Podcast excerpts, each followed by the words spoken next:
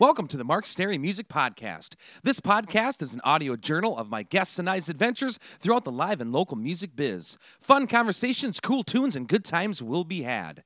My name is Mark Stary, and I'm a 15 plus year veteran of the Twin Cities, Minnesota metro music scene. Check me out at Mark Stary, that's S T A R Y music.net. Also on Facebook, Twitter, and Instagram. My new album, White Knuckle Life, as well as my other original records, are available for download on iTunes, CD Baby, etc. This podcast drops every Tuesday, if not before, on iTunes, SoundCloud, and most other places podcasts are available. If you enjoy it, please subscribe on iTunes. It's totally free and guarantees you'll never miss an episode. Also, consider helping get the word out in the street via social media, five star rating and review on iTunes, word of mouth, etc. Happy Thought of the Day is by Muhammad Ali. Don't count the days, make the days count. Thanks for tuning in and welcome to the Mark Stary Music Podcast. Enjoy!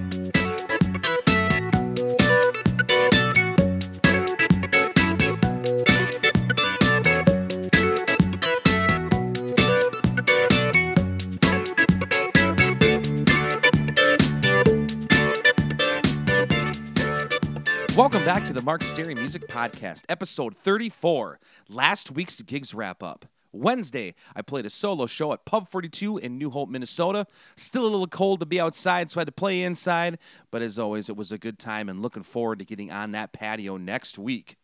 Friday, I played a solo show at Ingredients in White Bear Lake, Minnesota. Was a great dinner crowd, and of course, the Shrimp Diablo is to die for. Saturday, Mr. Brian K. Johnson and myself rambled on up to Breezy Point, Minnesota to rock out at JJ's Pub at Commander Bar, and it was a great time. It was our friend Jackie's bachelorette party, so of course, all the shenanigans that go along with that made it for a fun weekend. Upcoming shows. This week I kick off my summer school teaching in Turtle Lake, Wisconsin, but I'll still be playing on Wednesday, June 8th. 2016 at Pub 42 in New Hope, Minnesota from 8 to 10 p.m. Friday, June 10th, 2016, I'll be playing a solo show at the Nova in Hudson, Wisconsin from 6:30 to 9:30 p.m. Saturday, June 11th, I'll be rocking out a show with Mr. Brian K. Johnson and Allie Gray at PD Pappy's in Stillwater, Minnesota on the poop deck from 3 to 6 p.m. Sunday, June 12th, 2016, I'll be playing my first summer show at the 5 o'clock club in beautiful Cumberland, Wisconsin from 5.30 to 8.30 p.m. Guest this week is part two of three with the Grammy award winning harmonica extraordinaire Sugar Blue.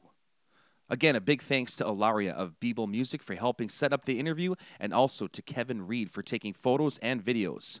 Blue and I discuss recording the classic Rolling Stones song Miss You, touring with Prince, and jamming with Ray Charles. Enjoy the conversation.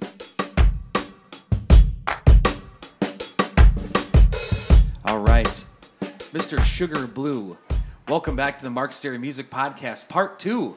Uh, thanks again. We're still here and uh, right outside Chicago, Illinois at the Counter Coffee. Last episode, we were talking about the harmonica stuff and technique stuff. Uh, this, I wanted to ask you one of the things, Sugar, you're known for is playing on the famous Rolling Stones song, Miss You.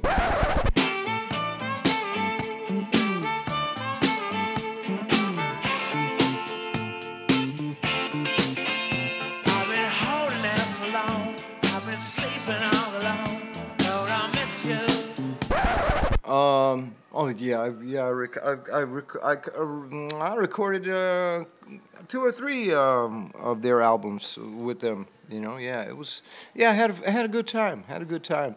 I was living in France back in the day. Back in the day. Uh, was what was it? 1977, 78? Yeah, around that time. Yeah. I wanted to ask you, uh, what was the recording session like? Like, were you guys all hanging out and uh, like were you yeah, just you throwing got- ideas, or how did how was the session Oh, you got like? you get in the studio at about I don't know twelve or one o'clock in the afternoon, and leave at about four or five o'clock in the, in the next morning. Really? Yeah, yeah. I mean, you got to have money to be able to spend that kind of time in the studio. Really, believe it. You know, it's. I mean, you know, it's like. Um, I mean, they li- they were literally put together songs in the studio. They, you know, they come in with um, with the ghost of an idea, and then um, and then and, and then kick it around until it until it until it fleshed out. Really? Yeah, yeah. They must have a lot of money to do that in the studio. Oh well, hey, they're the Stones, man. Yeah, no so did you come up with that lick? That dun dun dun dun Well, I had a lot to do with the song. Let's say it. Let's put it like that. Okay. Um, so how many how many did it take? Was there a lot of takes? Were you doing uh, were you doing it live with everybody, or just uh, single take stuff in a in an ISO booth, or how did the session go? Um, yeah. Well, um,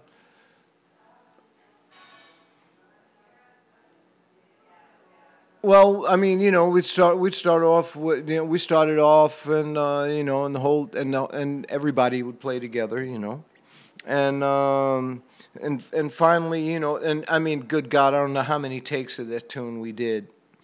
Um, and then finally, uh, you know, the, we got something that Mick and Keith were satisfied with.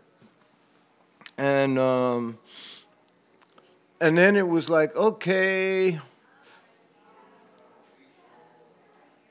we got the basic structure of the tune down. Okay, now okay, want you to solo here, want you to solo there, you know. So you know they gave they gave the sax player gave the sax player some something in the middle, and um, and then I think Keith Keith or I I, I can't remember I I can't remember whether it was Keith or Woody who played the the the very sparse guitar solo, and. Uh, and then uh, towards the end, they said, "Okay, Blue, go crazy." you know.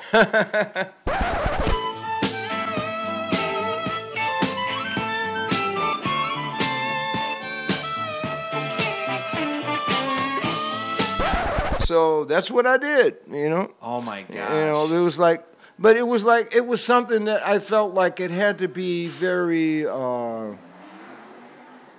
very, very, very uh, not not something very fast, uh, not very, uh, very choppy, but something that was you know very kind of low and slow and you know just you know just hang on to every note until you know just just just stretch the note out till until the next until the next beat and then let it go slowly and then pull into another one you know and it worked it worked very well you know Wow, was it fun? Were those guys fun to work with? well, I I enjoyed it yeah I enjoyed it you Um, know. Did any of those guys you hit it off with better? Like, who was your favorite one of the guys to, to work with? Woody.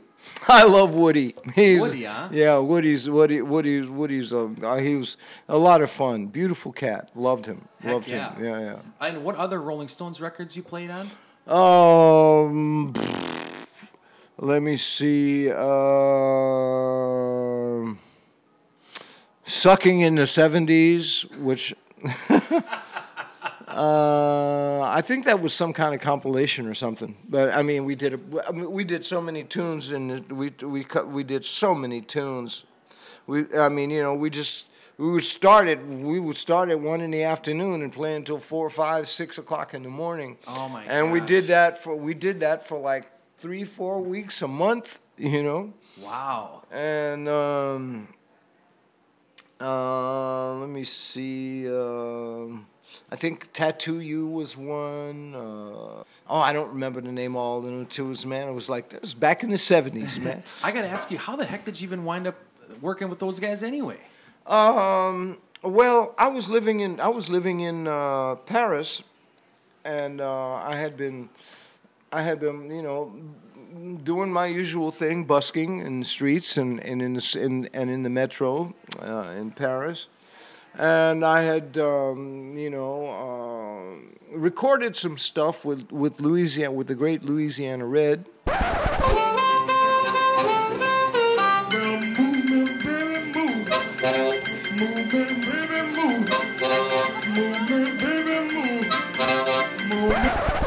And um, I think Keith heard, yeah, Keith, you know, 'cause Keith is a great blues collector.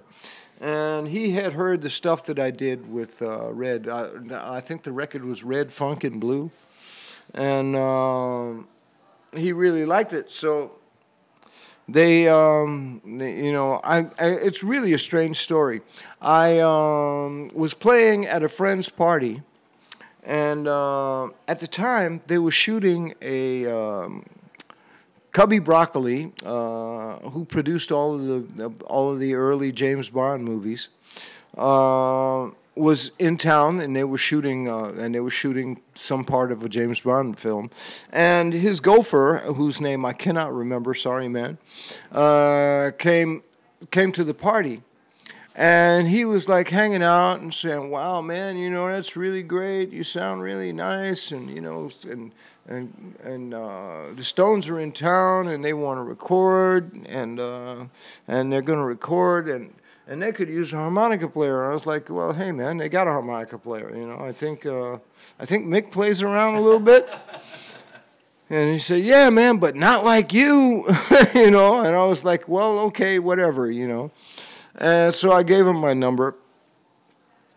And um, at some point, somewhere or another, I can't remember Metro or in uh, in in some little club, uh, they showed up anyway, and. Uh, and, and they really liked what I did. And not long after, I got a phone call, and uh, and he said, "Would you like?" To, and and and it was uh, Mick, you know, doing his Cockney accent, you know. So I thought it was a friend of mine pulling a joke on me. Oh my So, god. so I said, okay, well, what the hell? What have I got to lose? So I went to the studio, and it turned out that, that, that it was the guys, you know? Oh, so Mick Jagger called you. Yep. I mean, I always liked harmonica, but I never knew what to do. I started playing it when I was about 17, I guess. And um, I used to go and see this band called Alexis Korner, who Charlie played with for a while. And they had a harmonica player called Cyril Davies. And I'd never seen anyone actually play the harmonica. I'd, you know, I'd heard the records, but I didn't know actually how you made the noise, you know? I mean, it's weird, but how, how would I know? Because no one showed me. So then he showed me. He was a very taciturn and difficult person. And he didn't want to show me anything. And he told me to fuck off, basically. Wow. That's awesome. And you guys hit it off right away, huh? Oh, hey, man, you know, it's like, you know, basically they ain't nothing but a bunch of, um, you know, they, they, they're, they're a bunch of blues cats, uh, British blues boys, okay? And, you know, so, I mean, we had a lot, we had a lot um, of the, we had a lot of music in common. Yep. So it was just, it was great. It was great. I had, I had fun. What do you think of Mick as a harmonica player? Is he pretty good? It depends on which track you're talking about. you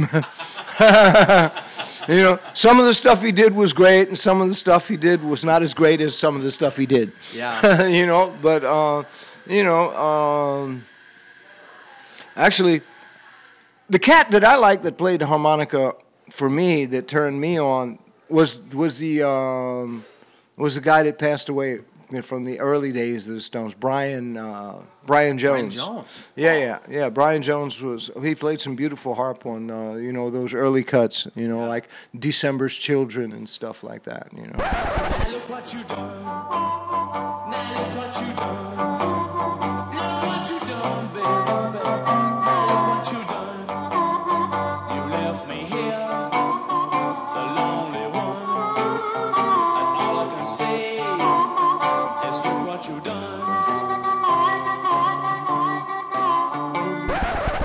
Think uh, for people listening, if they haven't heard your version of "Miss You," is probably my favorite. The one you guys do live. You guys jazz that one up too. Oh, actually, I think we um, we recorded we we recorded uh, a version of that on um, Blue Blazes. That's on Blue Blazes too. Yeah, and uh, I remember um, I didn't want to do it. You know, I was like, I said, what the hell is the point? It's already out there. It's a hit, and uh, blah blah blah. And um, Rico McFarland, uh, who was an incredible, I mean, you know, he's a phenomenal blues guitar player and vocalist in his own right. And I've been fortunate enough to be able to work with him for the last 25 years. He said, "Man, you got to do this tune, damn it." He said, "He said, he said, man, the tune." He said, basically, the tune. Uh, he said, "Man, you are you are the flower of this tune. The rest of it is the bush, but you're the flower. And I'm saying, right, okay, whatever. You know, it's like, just leave me alone. As a matter of fact, a lot of uh, there's it's really funny. Um, quite a few tunes that I did that I didn't want to do came from these guys needling me about it. I was like, okay, leave me alone. We'll do the damn song, and then you won't bug me anymore, right?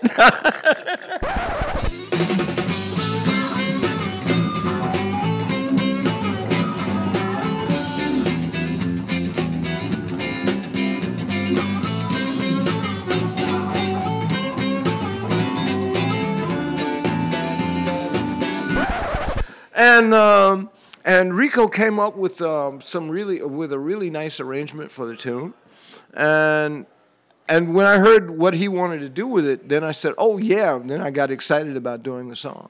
Yeah. Yeah, it's an awesome version. I love the live version you guys do on on uh, Raw Sugar. Yeah, yeah. Um, that's do you, are you do you still like playing it, or are you sick of that riff?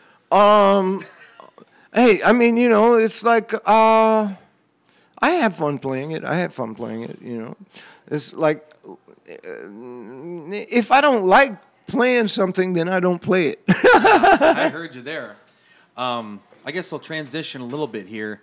Uh, I drove down from uh, Minneapolis. I'm a musician up there, and uh, recently we lost Prince, oh the man, king of Minneapolis. Oh yeah, man. I yeah, so I I worked hoping with him. For, I worked and I with I worked worked with with him. him. Yeah, man. He was he was. I mean, well, hey man, what can you say? The man was a genius. You know, there was no doubt about it.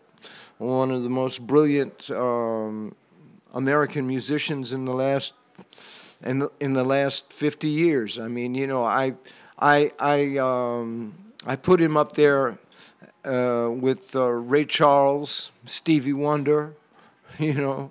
Um, they don't make them like that anymore, you know. Um, God, I mean, the guy could sing, he could write, he could play. How did you meet him? Um, actually, I was playing at a place called Biscuits and Blues, and he came down. We were playing there for two nights, and he came by for two nights. And um, and um, the second night, uh, he came over and asked me if I'd like to play with him. I was like, huh?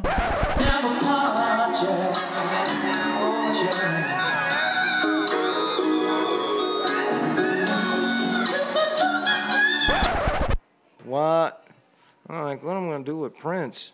And and there's Rico McFarland again. He said, "Damn it, you better go play with this guy." I was like, and and I was like, I got to think about it, Rico. I got to think about it. He said, "Hey man, if you don't play with him, I ain't playing with you." and I was like, "Oh, okay, that I guess I that decided me right quick." I mean, yeah, man. Rico, Rico, Rico has been um, he's been v- very influential in um, in in my musical in my, in my musical career over the last twenty some odd years, and um, and it was it was a wonderful opportunity to, to play with Prince. I'm glad that I got that, that that I'm glad that I got the opportunity. I'm glad that he liked what I did enough to invite me into his um, into his circle. Okay. You know, um, I, I remember when I heard that he passed away, man. I first of all, I thought somebody was. Um, I th- I thought, well, um, it's Facebook foolishness. You know, this can't be real. You know, because uh, as I remember, Prince was uh, Prince was a teetotaler, a total health nut. You know, I knew he'd never messed around with drugs. Or, you know, he didn't drink. Um, and uh, I, I don't know, man. You know, it's like when when when I finally realized that he was gone, man, it broke my heart. It broke my heart. Like like so many like so many people that loved him. Um, hey, man, all praise is due. I know. I'm I'm sure that wherever he went, man, they draped the halls in purple when he came in. Did you play on some recordings with him, on some demo stuff, some live shows? What, Uh, did so, you have to do well, with him? no, we we uh, there, was some there was some live stuff that they were cutting in the studio. I don't know whatever happened to it. Uh, I never got into um, you know in, in Paisley Park, um, and then I did a lot of then I then I was on the road with them for about a year. How was that experience? Oh, I mean, you know, it's, hey man, I was on the road with Prince. How, how, how would how would you feel about that? Okay.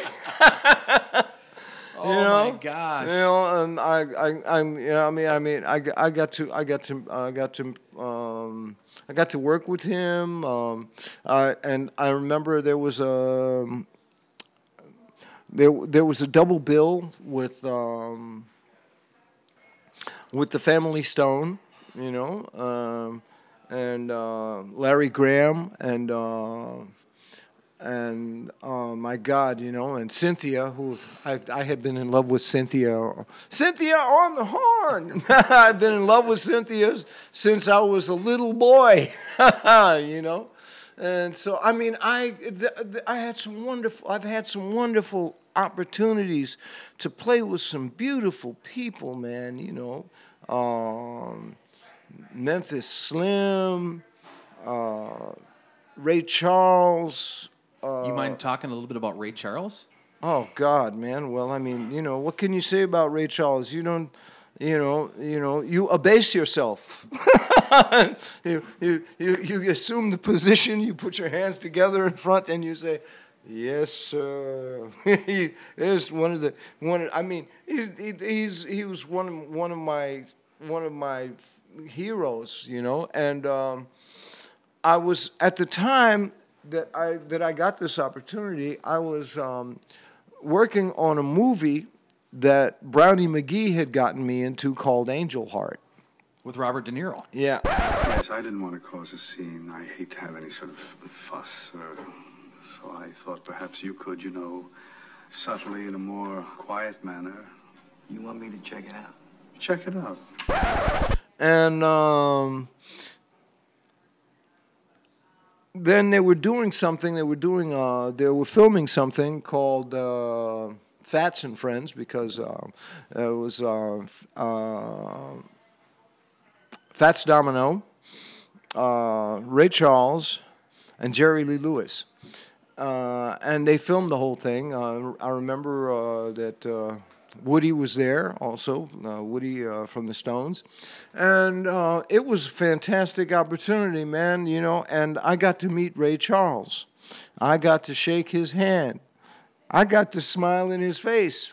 I I touched Ray Charles. oh man, are you kidding me? I mean, you know, I was like, well, I can die. I can, I can die now. you know, I've, I've done it all. I've done it all. It's not going to get any better than this. Oh my You know? God. You know, and uh, oh my God, man, what a, what can you say? He's Ray Charles, and that's all need be said. You know, he he did it all. I mean, if there was no Ray Charles, there'd be no Stevie Wonder.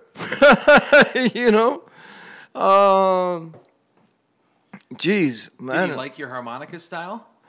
Um, he wasn't a big fan of harmonicas. He played. He preferred horns. You know. Yeah. But um, he gave me a solo.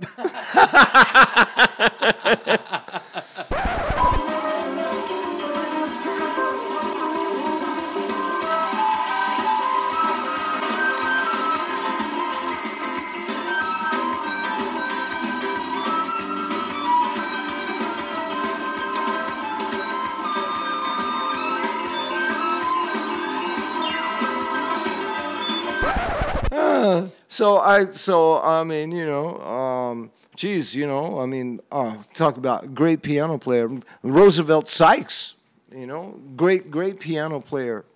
Uh, Memphis Slim. Uh, Oh, yeah. I Sammy Price. It's really funny, man, but you know, but um, some great piano players have been very important in my in, in, in my career. You know, they've you know because like I would never have gone to France uh, without uh, the influence of. um a girl that I was going back, uh, going out with back in the day, Cecile Balif, who was a great bass player, and uh, she had been talking about, I want to go home, I want to go home, I want to go home. I was like, yeah, right, I'm going to France. I'm not going to France, and I went to see Memphis Slim, And I sat in with him, and we talked about Sonny Boy Williamson, you know, because well, you know, it's like he did a lot of uh, work with Sonny uh, with Sonny Boy um, during those overseas tours and stuff, and when he wor- when he lived and worked in Chicago regularly. And I asked him, I said, What do you think if I came over to France? What do you think would be the possibility? He said, They like Sonny Boy and you can play pretty good, so um, it's up to you. you do you, um, if you've got the chutzpah, go for it. And I said, Well, okay, I'm gone. about, two, about two weeks later, I was on a plane. And. Um, and that was um, and and and um, I got to and I got to work with him and play with him, and uh, I remember there was a jam session one night in a little club in the Marais district of Paris, and there was Dexter Gordon on saxophone, Ray Brown on bass. Um, if you blues folks don't know who Ray Brown was or Dexter Gordon, find out.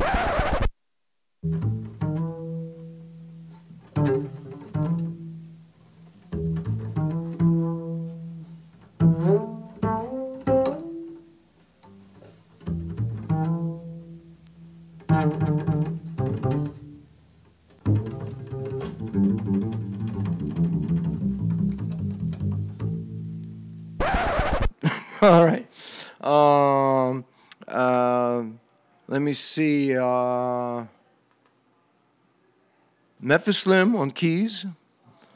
Um, the incredible Michael Silva on drums. Uh, Michael Silva played with um, played with uh, the Sammy Davis Jr. Big Band for many years.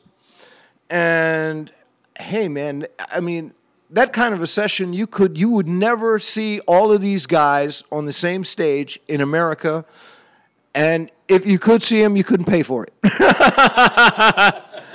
and it was truly incredible. So I mean, you know, the um, the music scene was so the music scene was so vibrant and beautiful and open, you know, in Europe. I had such a good time back then. Oh, that's an amazing story. Um, we're running down on part two. Do you mind doing one more round of questions? Oh, come on! What the hell? Okay, so I'll We're- read the story behind Well, the here, songs. man. The, the, the, the co- I got a gallon of coffee here, so let's Nice. let's we'll roll. do one more round. Okay, so the story behind the song segment this week, I wanted to ask you about one of my other favorite ones is Red Hot Mama and a nice cold bottle of beer. What's the story behind that song? Well, there was a friend of mine named Jim Thumelis, and uh, Jim. Um, you know, Jim. Eh, my God, he moved out. He moved out to someplace in the desert in the southwest somewhere uh, a few years ago. But he he uh, used to. He was a harmonica. He was an um, harmonica enthusiast. And he came in. And he came to a gig one night, and he said, "I got a great idea for a song." And I said, "What is it?" He said, "Red Hot Mama and an ice cold bottle of beer." And I was like, "Hey, I like it." Who doesn't? you know so back in the day um, this was sometime i guess sometime in the in the early mid 80s and um and all of the beer companies were doing lots of promotion with uh, music and r&b and stuff and i thought well let's sit down and work on this and see if we can't you know sell this you know come up with a song that we can sell to uh, one of these beer companies and and so we sat down, we put it together, and um, and uh, and the song, and we kind of liked the song, but I never took the song seriously. It was like, okay, this is like going to be, it's like we're working on a commercial here, and. Um, and uh, let me see. Miller was interested. Miller Miller was interested in the tune. And wouldn't you know, just around that time, somebody, and I can't remember who, came up with the Swedish models thing, right? You know, and there was like all of these um, Swedish girls in um, in various um, very itty bitty bikinis and all this kind of stuff. And I can't remember who. Um, uh, I think it was um, the vice president's lady was very offended by all of this. Um, let me see, who was president back then? Was I think Tipper Gore? Tipper Gore. Yeah, and she tipped everything right into the toilet. Uh, as much as I admire her husband, I really was like, man, get your hands off the music, girl. You don't know what you're talking about. and so all of a sudden, all of the uh, beer companies backed up off of these. Um, they backed up off of the all of this uh, musical stuff, and you know, and backed up off the girls, and and they and and they went back to very sonorous and very genteel commercials with guys speaking in very deep voices about how wonderful it is to drink beer. you know, and it took all of the fun out of it. And so that was the end of the song, as far as I was concerned. And I said, well, what the hell?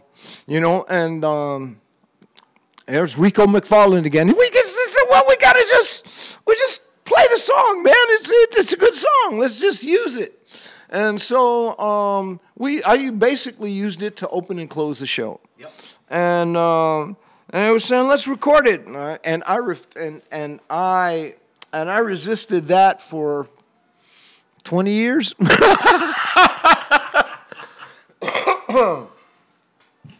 and we um, and when when we when they, finally between between Rico and um, Rico McFarland, James Knowles, and and and my wife Ilaria Lantieri, they kept on bugging me about doing this live record, and then Rico said it'd be great if we did uh, Red Hot Mama. I'm like, oh God. okay, okay, because once this is done, I don't have to hear this anymore. and we recorded the song, and it came out pretty good. Or at least I thought so, anyhow. Oh my gosh, one of my favorites. Mr. Sugar Blue, thank you for being on the Mark Stary Music Podcast. Please, everybody, stick around for part three. Thanks for tuning in to this week's edition of the Mark Stary Music Podcast. Hope you've enjoyed the program. We'll see you back here for a new podcast about life and times in the live and local music scene each and every Tuesday, if not before, on iTunes, SoundCloud, and most other places podcasts are available. If you or your business are interested in sponsoring this podcast, please contact me via email at markstarymusic at gmail.com. Also, if you get a chance, please go check out some live music somewhere. It could be a great and worthwhile experience. Life is short. Go have some fun. Till next time.